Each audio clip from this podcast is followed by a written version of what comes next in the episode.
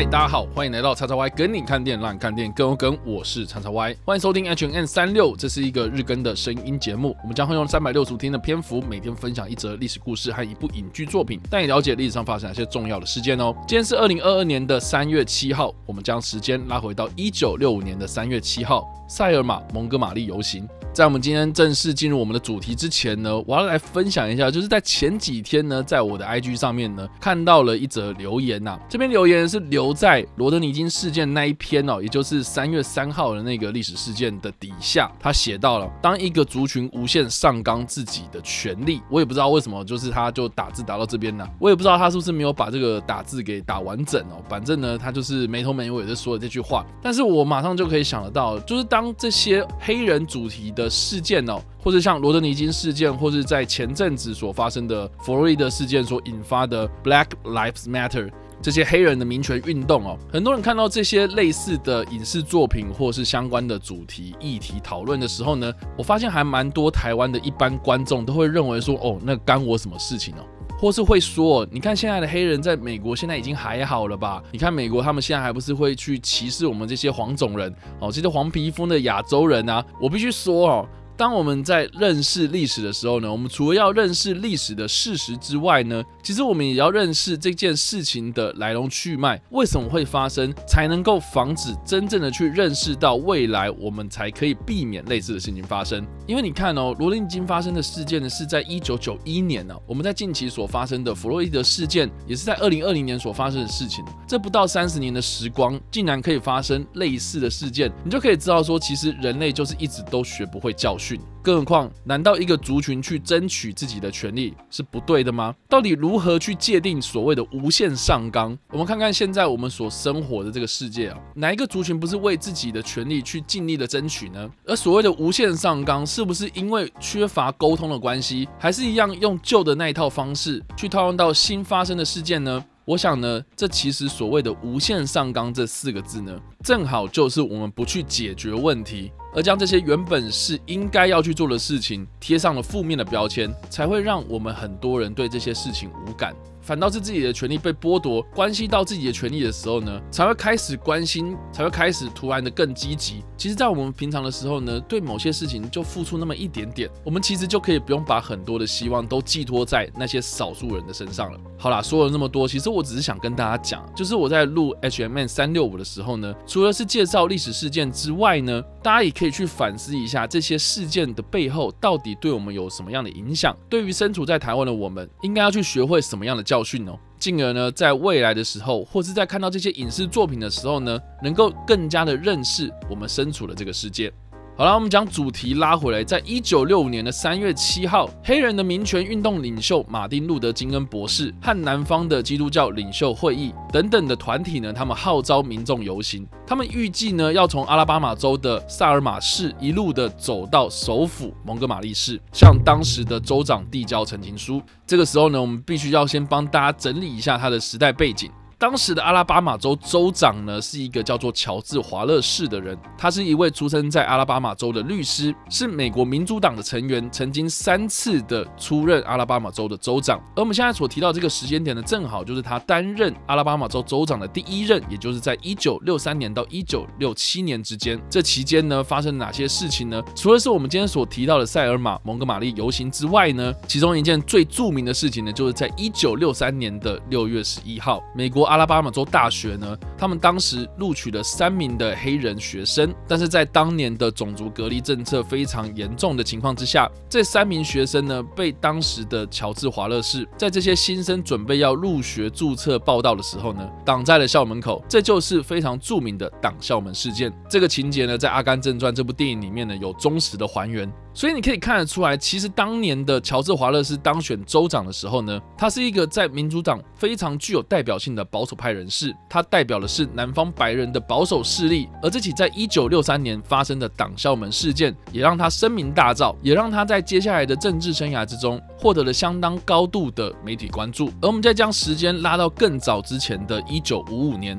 有一位叫做罗莎帕克斯的黑人女孩，她因为在搭公车的时候呢，坐在了有色人种区的第一排空位，并且拒绝让座给一位白人。当时他就被白人的司机强行的要求让座。让这件事情呢后来成为了所谓的蒙哥马利公车运动，也是美国黑人民权运动的开端。从一九五五年开始，不管是马丁路德金恩博士，还是几位著名的黑人民权运动领袖，都在这十年之间开始在美国各地展开黑人民权的社会运动。而马丁路德金恩博士呢，他所主张的是印度圣雄甘地的非暴力公民抗命的方式来争取美国黑人的基本权利。在一九五零到一九六零年代之间呢，是美国进步主义的象征。他也因为在一九六三年的八月二十八号向华盛顿进军的游行事件当中，在华盛顿特区的林肯纪念馆前。发表了著名的《我有一个梦》，成为了马丁·路德·金恩博士最具代表性而且举世闻名的演讲。就在金恩博士发表《我有一个梦》的演讲的同一年，发生了乔治·华勒士当选阿拉巴马州的州长，以及发生了阿拉巴马大学的党校门事件。马丁·路德·金恩博士和其他的黑人民权运动团体所号召的这场游行，向州长递交请愿书的这样子一个举动是非常合情合理的。在当时的一九六五年的三月七号，有超过五百名的民众。走上了街头，但是当他们刚走出萨尔马市之后，走上埃德蒙佩斯特大桥的时候呢，遭到大批的远警以棍棒和催泪瓦斯暴力的镇压。总计有大约十七名的游行者送医治疗，有五十个人受伤，被当时称作是血腥星期天。而当时的金恩博士呢，并没有在血腥星期天的案发现场，而是在另外一个地方呢进行演说。但是当他在听到这件事情之后呢，他马上又号召了第二次的游行，也就是在两天之后呢，大约有两千五百名的民众响应，并且再度的走上爱德蒙佩斯特大桥。而就在血腥星期天的发生到第二次的游行举行的这段期间呢，金恩博士其实有透过合法的管道向法院提出申请，但是却收到了法院的禁令。因此呢，这个时候群众虽然走上了爱德蒙佩斯特大桥，但是就被当时在场的远警用人墙的方式呢阻挡。这些群众呢也没有继续的往前行，而是对桥的另外一端祷告之后呢就折返。这些警察呢就眼睁睁的看着大批的民众转身离开，让这一次的游行呢被称作是所谓的转身星期二 （Turn Around Tuesday）。对照到血腥星期天的 Bloody Sunday。这个 Turn Around Tuesday 的举动呢，很快就受到了当时的詹森总统的注意。就在詹森总统的支持之下，金恩博士和詹森总统会面，并且在三月二十一号带领了大约五千人第三度的走上街头。他们按照原定的计划，从塞尔玛市经过爱德蒙佩斯特大桥之后呢，一路走到了蒙哥马利市，一路走了八十四英里，换算成公里的话呢，也就是八十七公里。这个的距离就等于是你在中山高的基隆端走到了大概是桃园湖口这么长。这一开始原本是五千人的游行，中途有不少的民众加入这个队伍。最后这些群众呢，他们在三月二十五号成功走到了蒙哥马利，并且递交他们的陈情书。马丁·路德·金博士也在蒙哥马利的议会厅外，向大约两万五千名的民众发表 “How long, not long” 的著名演说，象征着黑人民权运动露出了曙光。而就在同一年的八月，选举权法案通过，它保障了非裔美国人的选举权利。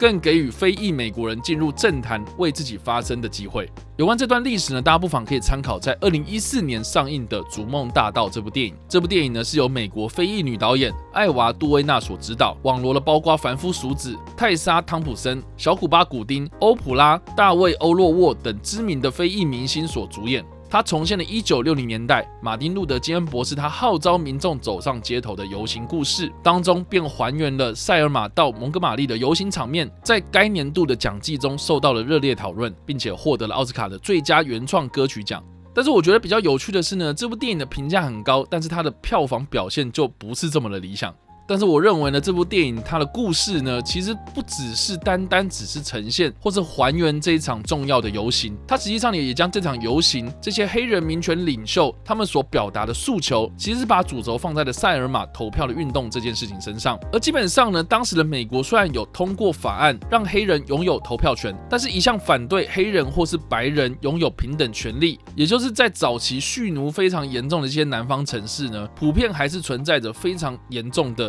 种族歧视，而塞尔玛这个城市呢，其实就在当年的这样子的时代背景底下，黑人虽然拥有投票权，但是这些州呢还设有另外的其他法令，让这些黑人呢几乎都不太可能领到他们的选票，所以呢才会选出像是乔治华勒士这样子的一个州长出来。而马丁路德金博士和当时的詹森总统在多次的交涉之后呢，他还是坚持的使用非暴力抗争的方式，来让更多的黑人走上街头。而我个人在看这部电影的时候呢，最感动的地方，其实当中有一个桥段是。金恩博士他其实并没有实际的参与一些抗争的活动，但是当有一名黑人的青年被警方杀害之后呢，金恩博士到了医院，这个青年的外公就告诉了金恩博士，这个年轻人的最大梦想呢，其实就是希望在外公有生之年能够投下他第一张的选票。这件事情呢，其实在已经选举非常普遍而且非常频繁的台湾来说呢，是非常非常的不可思议啊。因为当年有人为了要选举，为了要争取自己的选举投票权，付出了自己的生命，而且还是年轻人，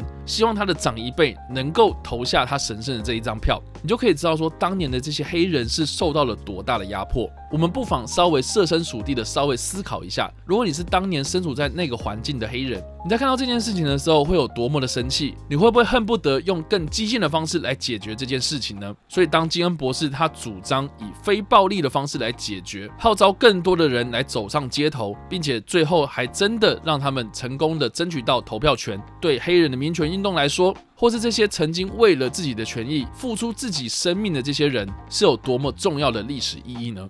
好了，以上呢就是我们今天所介绍的历史事件——塞尔玛蒙哥马利游行，以及我们所推荐的电影《逐梦大道》。不知道大家在听完这个故事之后有什么样的想法，或是有没有看过这部电影呢？都欢迎在留言区上留言，或在首播的时候来跟我们做互动哦。当然呢，如果喜欢这部影片或声音的话，也别忘了按赞、追踪我们脸书粉丝团、订阅我们 YouTube 频道、IG 以及各大的声音平台，也不用在 Apple Podcast 三十八礼拜上留下五星好评，并且利用各大的社群平台推荐和分享我们的节目，让更多人加入我们的讨论哦。以上呢就是我们今天的 H&M 365，希望你们会喜欢。我们下次再见。拜。